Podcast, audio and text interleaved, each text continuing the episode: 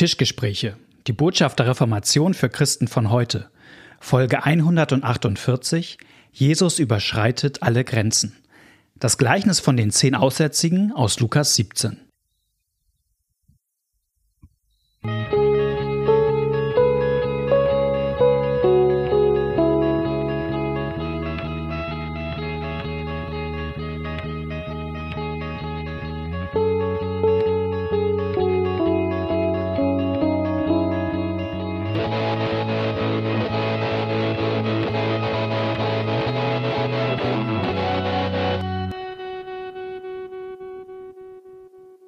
Herzlich willkommen zu einer neuen Folge von den Tischgesprächen. Mein Name ist Malte Dietje, mir gegenüber sitzt mein hochgeschätzter Kollege Knut Nippe. Hallo, grüß dich, schön, Knut, dass ihr zuhört. Wir haben eigentlich, wenn ihr aufmerksam zuhört, hätten wir eigentlich heute das Thema, der 4. Teil von der Reihe Dietrich Bonhoeffer, gemeinsames Leben. Wir unterbrechen unsere Reihe für eine wichtige Sondersendung. Genau, wann wir so aufnehmen und so, das ist alles bunt und manchmal auch ein bisschen durcheinander. Auf jeden Fall ist es so, dass wir bald beide eine Predigt halten. Mhm. Das ist am 10. September und wir wollten gerne vorher schon eine Folge hier dazu machen, wo wir uns schon mal dem Bibeltext nähern, den wir beide in jeweils 2 Gottesdiensten dann auslegen werden. Und das ist eine tolle Geschichte. Also auch wenn ihr da jetzt nicht bei uns im Gottesdienst sein werdet, was ihr höchstwahrscheinlich nicht tun werdet, ist das eine tolle Geschichte, über die es sich lohnt, Gedanken zu machen und sie aufzuschließen. Und das ist die sogenannte Geschichte von den 10 Aussätzigen, die im Lukasevangelium im 17. Kapitel steht, da in den Versen 11 bis 19. Und mein Vorschlag wäre, Knut, bevor wir heute irgendwas tun, oder? Dass wir diesen Text lesen. Ja, soll ich mal anfangen? Tu es. Die 10 Aussätzigen. Und es begab sich, als Jesus nach Jerusalem wanderte, dass er durch Samarien und Galiläa hinzog. Und als er in ein Dorf kam, begegneten ihm 10 aussätzige Männer, die standen von ferne und erhoben ihre Stimme und sprachen: Jesus, lieber Meister, erbarme dich unser. Und als er sie sah, sprach er zu ihnen: Geht hin und zeigt euch den Priestern. Und es geschah, als sie hingingen, da wurden sie rein. Einer aber unter ihnen, als er sah, dass er gesund geworden war, kehrte er um und pries Gott mit lauter Stimme und fiel nieder auf sein Angesicht zu Jesu Füßen und dankte ihm. Und das war ein Samariter. Jesus aber antwortete und sprach: Sind nicht die 10 rein geworden? Wo sind aber die 9?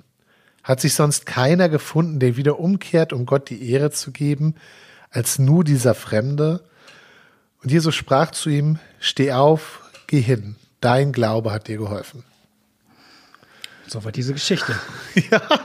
Und es ist eine Geschichte vielleicht, wo man, wir hatten uns auch im Vorgespräch, vielleicht erstmal überlegt, was findet man daran eigentlich? Ne? Das ist nicht so instinktiv sofort, wo man vielleicht so einen Zugang hat, wie bei anderen Geschichten, die vielleicht leichteren Zugang haben. Da muss man sich vielleicht ein bisschen was erarbeiten. Und das machen wir mit euch. Und mein Vorschlag ist, ob wir mal Vers für Vers uns einfach nochmal Sachen angucken, Vers für Vers nochmal lesen und dann mal gucken, was fällt uns dazu ein. Oder soll ich nochmal sagen, was meine Grundfrage ist, die ich die ganze Zeit, ich finde manches in dieser Geschichte eingängig und manches nicht. Und eine Sache, an der ich so hänge, wir haben vorhin schon drüber geredet, da sind wir auch noch nicht durch, da ist die Frage, was macht das eigentlich aus, dass dieser eine ein Samariter ist? Ist nur der eine ein Samariter oder alle? Weil in dem Dorf, warum haben die da Gemeinschaft? Andererseits, so wie nachher über den geredet wird, wirkt es so, als wäre der eine Ausnahme, und zwar nicht nur in seinem Verhalten, sondern auch. Aber der Witz ist, so wie man die Geschichte zuerst versteht, würde sie auch funktionieren, wenn das gar keine Rolle spielen würde. Das sind 10 Leute, 10 werden geheilt, nur einer bedankt sich, Jesus sagt, warum nur einer? Also das würde, was ist das Plus oder was ist das Besondere? Das ist sowas, wo ich habe noch ein paar Wochen hin bis zu der Predigt, wo ich noch am Klopfen bin, aber vielleicht hat Malte ja heute, also wenn wir jetzt die Verse durchgehen, ist das so eine Sache, an der ich so die ganze Zeit, wie so ein Stein in meinem Schuh, den man immer spürt bei jedem Schritt. Ich glaube, die hat verschiedene Schalen, diese Geschichten, so wie so bei einer Zwiebel, und man kann so auf verschiedene Themen gucken. Wir haben das Thema Dankbarkeit und dann kommt durch verschiedene andere Themen, sowas wie, wir haben das Thema Reinheit und Krankheit, wir haben das Thema Gesundheit und Reinheit, wir haben das Thema, da kommt ein Tempel, da kommt Jesus, dann haben wir das Thema Samariter und Juden. Also, da gibt es verschiedene Und Gemeinschaft. Gemeinschaft ist für mich auch so ein Hauptlayer. Und wir versuchen mal, wir gucken mal Vers für Vers. Ich lese nochmal Vers 11. Und es begab sich, als er nach Jerusalem wanderte, dass er durch Samarien und Galiläa hinzog. Das überliest man, glaube ich, erstmal meistens so beim Bibellesen. Mhm. Aber jetzt, da muss man doch ein bisschen innehalten, weil das nicht unwichtig ist.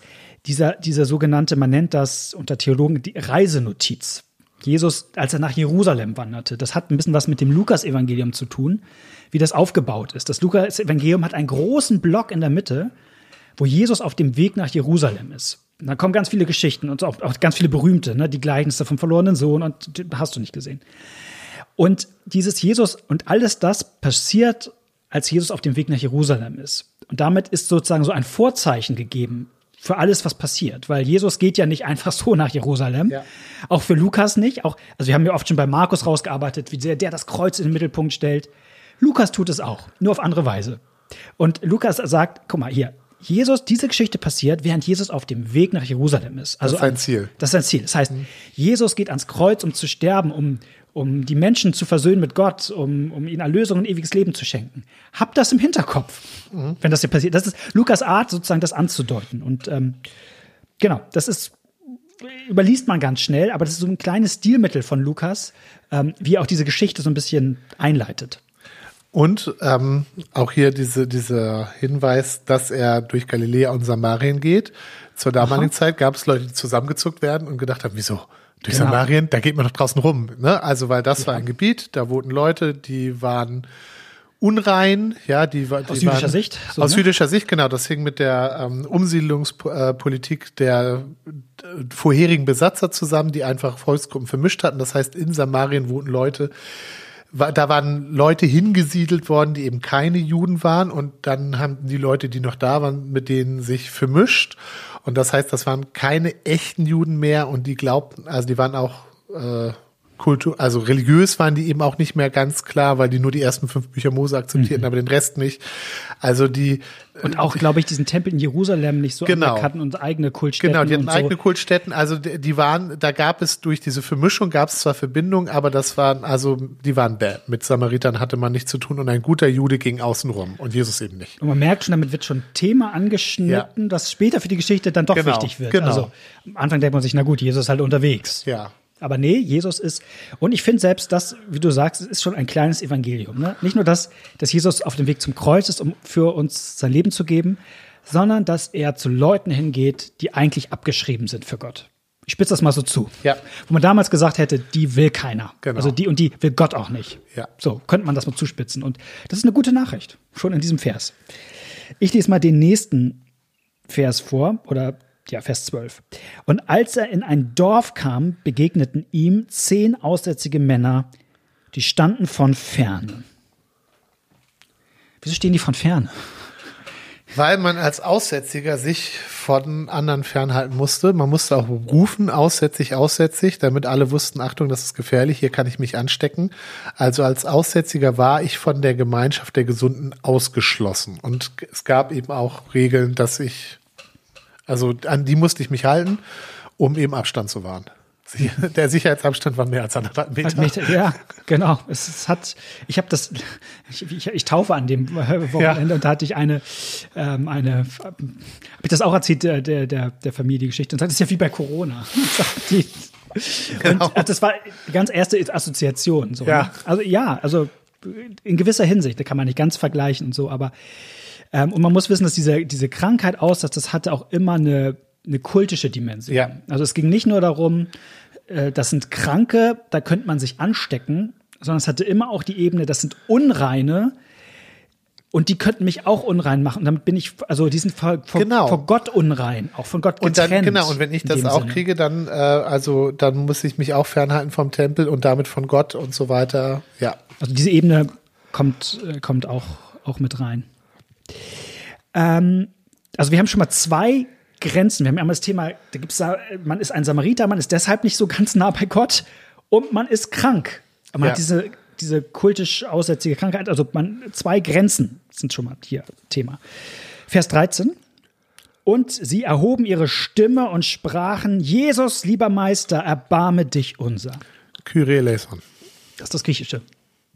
Das wäre, wenn ich das mal so klug scheißen darf, ich ganz im dafür wirst du hier bezahlt, Malte. Ich glaube, dass diese Geschichte ein kleiner Gottesdienst ist. Wir singen ja auch am Anfang, Herr, erbarme dich, Kyrie eleison. Ich glaube, das ist sogar in der Mitte, dass derjenige Jesus nachher zu Füßen fällt und so ein bisschen, es kommt auch sogar ein Wort vor, was in Abendmahlsliturgie vorkommt, später, also so ein bisschen Abendmahl auch drin ist. Und am Ende eine Sendung, geh hin, also wieder eine Aussendung ins Leben. Also ich glaube, das ist sogar, steh auf und geh hin. Also so eine Art Sendung, die wir auch immer am Ende des Gottesdienstes haben. Also ich glaube, es ist wie ein kleiner Gottesdienst, der hier passiert. Und das klingt jetzt ein bisschen so wie so ein bisschen nerdig vielleicht, aber warum mir das wichtig ist, weil das auch ein bisschen was, also die Geschichte kann mir ja fremd bleiben, weil ich nicht Lepra habe. Ja. Und dann ist ja und das ist ja die spannende Frage, wie kann ich so einen Text eigentlich zu meinem machen, wenn ich nicht so krank bin?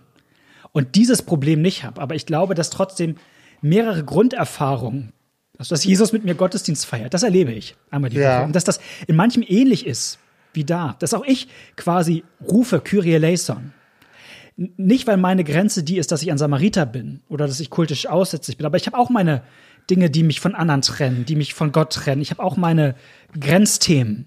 Und Jesus überschreitet die auch für mich. Das verbindet mich dann mit dem Text.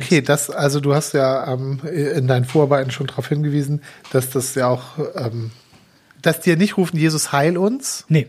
Sondern erbarme dich. Genau. Und das kann ich auch mit anderen Sachen rufen, auch wenn ich jetzt nicht krank bin. Also das ist ja sehr allgemein oder sehr ganzheitlich, sehr umfassend. Jesus, hab Erbarmen.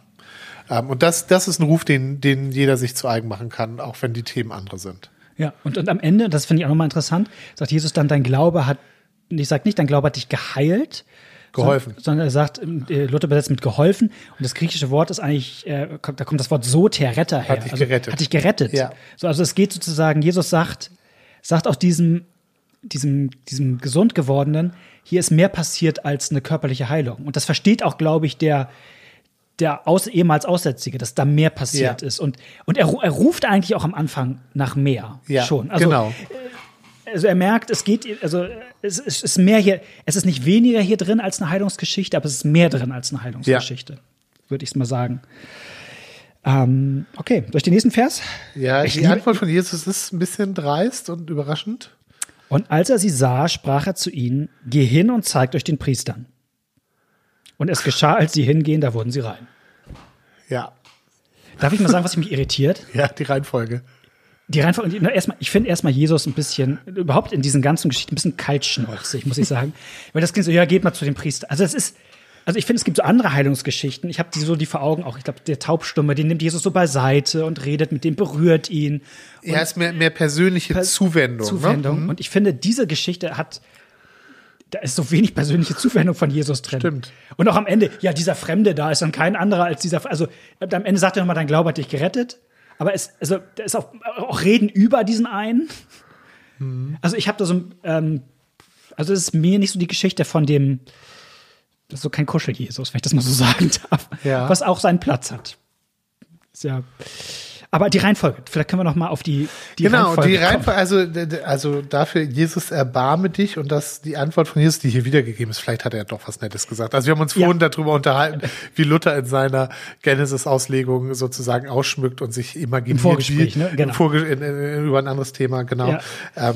Also vielleicht macht Lukas hier nur das Wichtigste. Und das Wichtigste ist, dass Jesus den Leuten sagt, sie sollen zum Priester gehen. Mhm. Und das machte man, also gab Vorschriften, wenn jemand Aussatz hatte, dann sollte er sich so und so verhalten. Und wenn er geheilt war vom Aussatz oder wenn er dachte, er wäre geheilt, dann musste er sich, wir sind jetzt voll in diesem Corona-Dings drin, sich freitesten lassen. Ja, also er musste zum Priester gehen und sich bestätigen lassen, dass er wieder rein war. Und dann konnte der Priester ihn aufnehmen wieder in die Kultusgemeinschaft, und dann durfte man wieder zum Gottesdienst und dann durfte man wieder zu den Leuten. Also die Priester hatten die Funktion zu sagen, okay. Freitesten. Ja, und auch wenn jemand, der gesund war, einen Aussätzigen traf, und nicht wusste, jetzt bin ich draußen, musste er erst zum Priester und der Priester musste sagen, nein, alles klar, du hast dich nicht angesteckt, du bist wieder und so weiter. Also der Priester war der über den man wieder den Zugang zur Gemeinschaft bekam. Aber da ging man normalerweise hin, wenn man geheilt worden war. Und hier ist das Krasse, Jesus schickt die zum Priester und weil die das machen oder während die das machen, werden sie gesund. Also die müssen erstmal so viel Vertrauen aufbringen, dass sie diesem Auftrag Jesu oder dieser Aufforderung Jesu nachkommen, zum Priester zu gehen, obwohl sie an sich selber noch merken, wir haben es noch. Was auch peinlich werden könnte, ne? Ja. Wenn man da, also das ist ja ein Vertrauen darauf, dass dieser Jesus offensichtlich weiß, was er sagt oder sein Wort hält und was, glaube ich, irgendwie eine Grundsituation des Glaubens ist, ne? Also was ja viele, auch andere, könnte man jetzt andere Geschichten aus der Bibel erzählen, ne? Abraham bricht ja auch auf Gottes Verheißung hin los und oder wenn im Abendmahl mir gesagt wird, dir ist deine Schuld vergeben und ich habe sie immer noch vor Augen und und Gott sagt, nee, aber von mir ist das jetzt geklärt. Dann vertraue ich diesem Wort. Ja, genau. Ja. Und nicht dem, was ich fühle oder woran ich mich erinnere. Auf dein Wort hin, sagt Petrus. Genau. Auf dein Wort hin. Wir haben die ganze Nacht nichts gefangen, aber auf dein Wort hin wollen wir noch einmal. Das finde ich besonders. Dann machen wir mal Vers 15. Einer aber unter ihnen, als er sah, dass er gesund geworden war, kehrte um und pries Gott mit lauter Stimme. Und ich lese mal 16 gleich dazu, wenn es okay ist. Ja. Und fiel nieder auf sein Angesicht zu Jesu Füßen und dankte ihm. Und das war ein Samariter. Ja. Jetzt sage ich doch mal eine Sache grundsätzlich zum Aufbau dieser Geschichte. Ja, bitte. Weil das. Ja, da hat Malte, das hatte ich gar nicht. Das wusste ich nicht, das hat Malte mir vorhin erzählt. Ich war begeistert. Auch nicht. Ich hab echt guten Kommentar zum Lukasevangelium in Vorbereitung gelesen. Und da habe ich das lernen dürfen. Diese Perikope, also dieser Bibelabschnitt ist so, ist chiastisch. Chiastisch, wie spricht man es immer aus? Aufgebaut. Das bedeutet sozusagen, es ist, sozusagen der Anfang und das Ende entsprechen sich und dann der mittlere Teil und der engste Teil dann auch wieder. Also das Chiasmus ist ein Strukturwort, wie etwas aufgebaut wird und wer das gar nicht kennt, Malte hat vorhin in einem anderen Zusammenhang den Begriff Zwiebel erwähnt. So ungefähr ist und so ist es hier auch. Also umgekehrt gespiegelt. Also es gibt Sachen am Anfang der Geschichte, die am Ende der Geschichte wieder aufgenommen werden und immer so weiter, sodass sich sozusagen ein Zentrum bildet. Genau, das heißt zum Beispiel eine Achse. Am Anfang, Jesus wandert nach Jerusalem, am Ende sagt er wortwörtlich eigentlich nicht, steh auf und geh hin, sondern steh auf und wandere. Genau. Hier, am Anfang rufen sie, erbarme dich unser, am Ende nimmt Jesus genau diesen Ruf auf, dein Glaube hat dich gerettet. Ja, und im Griechischen wird es leider deutlicher, weil man da sieht, welche Worte wirklich dann doppelt vorkommen, die im Deutschen unterschiedlich übersetzt werden. Vers 14, da wurden sie rein, Vers 17 sind nicht 10 rein geworden, das Wort rein und 15, einer kehrte um und dann wird das in 16 gespiegelt, dass der Samariter war. Und das Große, und das finde ich das Spannende, dieses Stilmittel benutzt man, um einen Schwerpunkt zu setzen, um was Spotlight zu setzen. Der Mittelpunkt ist sozusagen das Wichtige. Da guckt drauf. Ja. Und dieser Mittelpunkt besteht im Grunde aus 2 Teilen, und das ist Vers 15 und 16, nämlich dass dieser Geheilte Gott preist und dann Jesus vor die Füße fällt. Und ihm dankt. Also Jesus und Gott sind hier auch, die kriegen Dank und Preis. Die sind sehr nah beieinander. Mhm. Und das könnte ein Zufall sein, aber ich vermute, der liebe Lukas hat das nicht als zufällig so, sondern er möchte vielleicht einen theologischen Punkt machen. Und da glaube ich, der theologische Punkt ist einer, den komischerweise auch die anderen 3 Evangelisten machen, dass, glaube ich, in diesem Jesus von Nazareth Gott auf die Welt gekommen ist. Und ich würde ja immer sagen, das ist immer das Schönste eigentlich bei Bibelgeschichten. Ich würde sagen, alle diese Bibelgeschichten, das ist immer eine gute Faustregel, sie erzählen eigentlich, wer ist Jesus. Das ist immer eine gute Faustregel, um an Evangeliengeschichten ranzugehen. Was erzählt mir die Geschichte darüber, wer eigentlich Jesus ist? Und wer der für mich ist? Das ist eine gute Faustregel. Ja, sehr gute. Und genau, und aber noch was anderes, also nicht dagegen, aber ich habe ja gesagt, für mich geht es in dieser Geschichte auch um Gemeinschaft. Ne? Ja. Also, dass hier 10 Leute wieder wieder in den Stand versetzt werden, dass sie wieder Gemeinschaft mit anderen Menschen haben können. Aber eben im Kern dieser Geschichte ist, dass einer von diesen 10 dabei auch Gemeinschaft mit Gott findet und genau. Gott dankt und Jesus nochmal zu Jesus zurückkommt und vor Jesus niederfällt und ihm dankt. Also der erlebt nochmal den Durchbruch zu einer ganz anderen Gemeinschaft. Ja. Wenn die anderen jetzt zwar wieder in den Tempel gehen dürfen, wenn sie wollen und so weiter, aber der weiß, hier gibt's noch was Besseres als im Tempel. Und das ist ja auch eine Erfahrung, die wir machen. Das ist so ähnlich wie in der Geschichte von dem Seemann, der aussät. Ja. Dass nicht alles fällt auf fruchtbaren Grund. Und das eine ähnliche Geschichte. Also zumindest gibt's diese Zwiebelschale auch in der Geschichte. Und das erleben wir ja auch in unserem Alltag, dass Gottes Wort bei manchen auf diese Reaktion trifft und bei manchen auf andere. Also ich erlebe es, aber ich kenne ganz viele, die haben tolle Erlebnisse mit Kirche, irgendwie tolle Gottesdienst, Taufe, Konfirmation, Jugendzeit. Aber manche kommen dann und also fallen Jesus zu Füßen und das. Und ich kann das, also ich sag mal so, ich kann das auch schon nachvollziehen, wenn ich irgendwie, also wenn ich mich jetzt in die Geschichte hinein imaginiere. Und darunter leide, dass ich eben meine Familie nicht mehr sehen darf, meine Freunde nicht mehr sehen darf, nicht mehr zum Gottesdienst gehen darf. Und ich erlebe, dass ich von der Gemeinschaft ausgeschlossen bin und dann kommt jemand und macht mich gesund. Dann gehe ich erstmal zu denen, wo ich darunter gelitten habe, dass ich da die Gemeinschaft nicht hatte. Da habe ich die ganze Zeit drüber nachgedacht und so. Also wenn ich beim Arzt war oder was und der macht mich gesund, oder dann laufe ich auch erstmal wieder zu denen, die ich vermisst habe und laufe nicht erst 10-mal zum Arzt. Und also da habe ich schon Verständnis für, aber der eine erkennt, nee, hier ist ein Wunder. Und das ist von Gott, das ist von, also hier, das, was. Und das ist halt Gott. Nicht nur ein Arzt, zu dem ich ein Arzt-Patienten-Verhältnis habe, sondern. Genau. Gerade dieses Niederwerfen vor Jesus zeigt ja, dass er weiß, wenn er Gott preist und Jesus dankt, dass das eine Adresse ist. Ich finde das im Griechischen so spannend. Also im Deutschen muss hier nochmal Jesus eingefügt werden. Also da pries Gott mit lauter Stimme und fiel nieder auf sein Angesicht zu Jesu Füßen. Ja.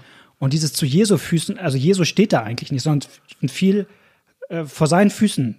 Und weil man natürlich überlegt, na, es muss ja sich auf Jesus beziehen, fügt man das hier ein im Deutschen, damit es verständlicher ist. Aber es ist, im Griechischen geht es eigentlich viel mehr ineinander über, das, also Gott und Jesus. Und vielleicht auch noch so ein anderes, das fand ich auch irgendwie eine gute Beobachtung aus dem Bibelkommentar, den ich gelesen habe, dass dieses Wort für danken, das ist das griechische Wort Eucharisto, oder dass man dafür, das wird ganz oft in der Bibel benutzt, aber es wird eigentlich immer in Bezug auf Gott benutzt. Also man dankt Gott, aber dass man jetzt am Menschen sozusagen dankt, eigentlich nicht. Und das ist quasi auch wieder, ich würde es klassisch sagen, zwei Naturen. Lehre ist hier wieder da. Also irgendwie erkennt dieser Samariter in Jesus, dass Gott ihm da begegnet. Ja, genau. So. Gott und die Menschheit in einem vereinet. Schöpfer, wie kommst du uns Menschen so nah? So kann man vielleicht sagen. Und jetzt gehe ich mal weiter zu den frommen Spekulationen über den Tempel, wenn ich da mal darf. Ja, bitte. Weil dieser Tempel. Was soll das mit dem Tempel? Genau, wir hatten ja den Priester, wir haben erklärt, warum die Leute zu einem Priester müssen, aber warum jetzt zum Tempel noch? Erstmal hat Priester und Tempel, das gehört ganz gut zusammen. Und wenn man noch mal im 3. Buch Mose nachliest, Kapitel 14, man muss als Geheilter sich nicht nur dem Priester zeigen, sondern man bringt auch ein Opfer dar. Genau, wenn man dann durfte, also wenn der einen für rein erklärt hat, dann durfte man ja wieder zum Tempel und das musste man auch, weil da musste man dann Gott danken. Genau. Und das gibt's auch im Lukasevangelium. Es gibt nämlich schon mal einen Aussätzigen, den Jesus im Lukasevangelium geheilt hat, nämlich in Kapitel 5. Und da sagt Jesus in Vers 14 auch zu diesem Geheilten: Zeige dich dem Priester und opfere für deine Reinigung, wie Mose geboten hat. Also das heißt, wenn man als Leser des Lukasevangeliums weiß man eigentlich auch, da kommt noch was. Also das gehört zusammen. Und man kann sagen, warum, aber hier steht es nicht. Hier ist kein Opfer. Genau, wo ich ja noch, jetzt nerv ich noch mal wieder mit meinem Stein im Schuh komme und denke, liegt das auch, sind das alles Samariter? Es wird ja, also das Blöde ist, dass ja nicht gesagt wird, wo dieses Dorf ist. Es wird gesagt, nee. Jesus geht durch Samarien. Dieses Grenzgebiet? Samarien und Galiläa. Ja. Und dann kommt dieses Dorf und man weiß nicht, sind das komplett Samariter oder ist das halb-halb? Weil die Samariter gingen ja nicht zum Tempel oder hatten ihren eigenen Tempel. Ja. Also, aber, und wurden da auch Opfer gebracht. Vielleicht muss ich diesen Stein auch einfach rausschmeißen. Ich weiß es auch nicht. Genau. Sind die anderen nach Jerusalem gegangen? Ist der auch mit nach Jerusalem gegangen? Also sind die alle aus diesem Grenzgebiet? Das ist eine relativ weite Strecke da. Nach Jerusalem oder... Genau, das sind auch so Sachfragen. Es fällt auf, dass der Tempel hier nicht vorkommt und die Frage ist, hat das eine theologische Bedeutung, weil sozusagen Jesus hier die Rolle des Tempels übernimmt? Ja, und ich finde, das ist eigentlich eine, also auch wenn man sie vielleicht, ich glaube nicht, dass sie richtig reingelesen, aber ich finde, die ergibt sich schon. Ich finde die total charmant und ich würde sie ganz stark machen. Ja, genau. Darf ich sie einmal stark machen? Ja, du darfst sie stark machen. Also eigentlich, und das war, also eigentlich opfert man in einem Tempel als Geheilter. Ja. Aber wie wäre es denn, wenn dieser eine, der geheilt ist, zwischendrin, während alle auf dem Weg sind, gucken sie an sich runter, merken, Moment, es ist weg. Und wenn dieser eine verstehen würde, es ist von Gott und von diesem Jesus, der mich geheilt hat. Und um Gott zu begegnen, muss ich gar nicht jetzt in den Tempel gehen, sondern ich gehe zu dem Jesus. Zu dem wahren Tempel. Genau. Also der Tempel ist der Ort, wo Gott und Mensch sich vereinigt. Wo Gott und Mensch einander begegnen. Und das passiert eben, und das ist das Tolle an Jesus, seit dem Kommen Jesus in Jesus Christus. Und ich glaube, deswegen ist es nicht nur eine fromme Spekulation, weil sich der Grundsatz ja woanders auch zeigt. Also wenn Jesus in Johannes 2 sagt, mal über seinen eigenen Körper, dass der Tempel in 3 Tagen abgerissen und aufgebaut wird. Oder wenn er in Johannes 4 mit der Samariterin auch diskutiert. Auch über den Tempel. Auch über den Tempel und sagt, in Wahrheit und in Geist wird angebetet. Ja. Nicht der Ort ist entscheidend, wo du hinläufst, wenn du geheilt bist. Sondern das ist es. Und ich finde das eigentlich so scharf. Also ich glaube, dass das nicht alles ist, was man mit diesem Text sagen muss. Aber dass er in Jesus den wahren Tempel entdeckt und am Ende auch das wahre Opfer. Weil Jesus ja sozusagen derjenige ist, der das Opfer ist. Der das Opfer ist und sozusagen auch nach Jerusalem geht, wieder der erste Vers dieses Abschnittes, nach Jerusalem geht, um sein Leben zu geben als Opfer, um ihn zu versöhnen. Er weiß am Ende, ich muss auch gar kein Opfer mehr darbringen, weil oder vielleicht er ahnt es oder spürt es, weil in diesem Jesus ich es am Ende finde. Und am Ende ruft ihn Jesus, und vielleicht machen wir jetzt diesen ich bin voll, Entschuldigung. Malte ist on fire. Ja, ich liebe das. Ja, super. Er sagt zu ihm nämlich streng genommen im Griechisch nicht, steh auf und geh hin, sondern er sagt, steh auf und wandere. So wie am Anfang Jesus sagt, genau. Jesus wandert nach Jerusalem sozusagen. Also ich dachte einmal, steh auf und geh hin, heißt immer, hau ab. So würde ich das sagen. Aber man könnte, es ist nicht klar, man könnte auch sagen, steh auf und komm mit, also nach Jerusalem, da wo du sehen wirst, wo der wahre Tempel sein wird, wo das wahre Opfer sein wird, dass am Ende das wahre Lepra heilen wird, nämlich die Krankheit, die unsere Sünde, also die Sünde, die unser Herzen befallen hat. Ich bin voll on fire. Es gibt diese, die Gott hat dich lieb Kinderbibel, wo die Naaman-Geschichte so ausgelegt wird mit Sünde und Lepra. Ja. Weißt du? Ich habe sie genau. Wir haben das gerade erst vor einer Woche oder so, habe ich die Geschichte gelesen. So, jetzt bin ich genug on fire. Das wäre ein wichtiger Punkt der Predigt. Vielleicht. Das mit der Kinderbibel, aber was meintest du jetzt mit der Kinderbibel? Da ist das auch dieses Vergleich zwischen Lepra und Sünde. Ach so, in der Naaman-Geschichte. Ja.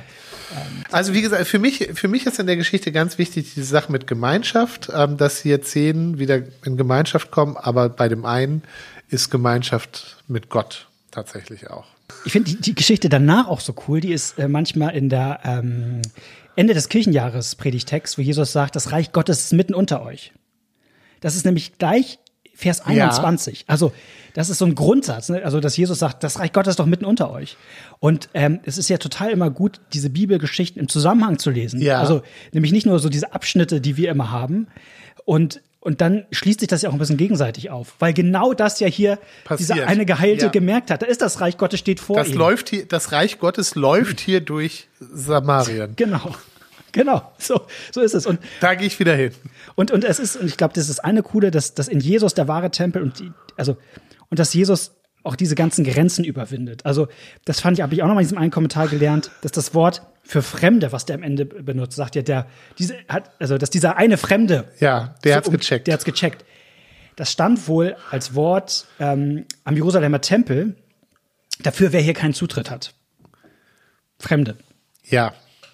Also, der durfte jedenfalls nicht in den Jerusalemer Tempel nicht. Aber die Samaritaner hatten ja ihre eigenen Kultstätten, genau. Oder gab es auch eine Möglichkeit, Priester vor den. Es gab ja auch so verschiedene Schichten vom Tempel. Ich weiß das immer nicht. Es gibt noch viele Sachfragen. Also wir merken, Sachfragen müssen wir noch klären. Ja, bis zur Predigt. Aber dann sage ich noch mal am Ende, warum ich diese Gottesdienststruktur noch einmal, ein letztes Wort, dieses Eucher, dass der Jesus dankt. Das ist ja auch so ein ganz bisschen Abendmahl. Also es gibt ja in der katholischen Kirche nennt man das Abendmahl Eucharistie. Also Dank. Was ich nicht ganz so cool finde, weil das mehr so verdunkelt, dass es eigentlich hauptsächlich Gottes Geschenk an uns ist und nicht unser Dank an ihn. Genau, also es kehrt so ein bisschen, das Subjekt wird ein bisschen verdreht. Aber das Element gibt es ja trotzdem. Also ich würde sagen, es ist ja nicht frei von Dank, weil Jesus nimmt das Brot, dankte. Aber das nicht das, und auch von uns, also auch, dass wir Gott beim Abendmahl danken, finde ich ist ja richtig, nur das ist nicht der Hauptpunkt. Genau. Nicht der Hauptpunkt und trotzdem ein Nebenpunkt. Und sozusagen, wenn dieses Wort, also fand ich auch interessant im Kommentar, auch wir fallen ja manchmal hier sozusagen zu Füßen zum Abendmahl, begegnen ihm, danken ihm und von daher so, dass dieses Geschichte ein kleiner Gottesdienst ist. Ich kann mir so in Bibeltexte reinfuchsen, da bin ich immer. Aber wir sind am Ziel. Wir sind am Ende. Am Ende. Von dem, der in die Gemeinschaft... Von 10, die in die Gemeinschaft, an einem, der in die Gemeinschaft mit Gott und über Gemeinschaft geht es nächstes Mal weiter, wenn wir unsere gemeinsames Leben-Reihe fortführen. Ja, es geht, genau. Da freut euch drauf. Bis in 2 Wochen. Wenn ihr eine Frage habt, wenn ihr sagt, den Bibeltext, da würden wir euch auch gerne mal on fire sehen. Ob wir das leisten können, ist eine andere Frage. Schreibt uns die E-Mail an tischgespräche@gmx.net, Tischgespräche mit AE. Vielen Dank fürs Zuhören. Bis in 2 Wochen. Tschüss. Ciao.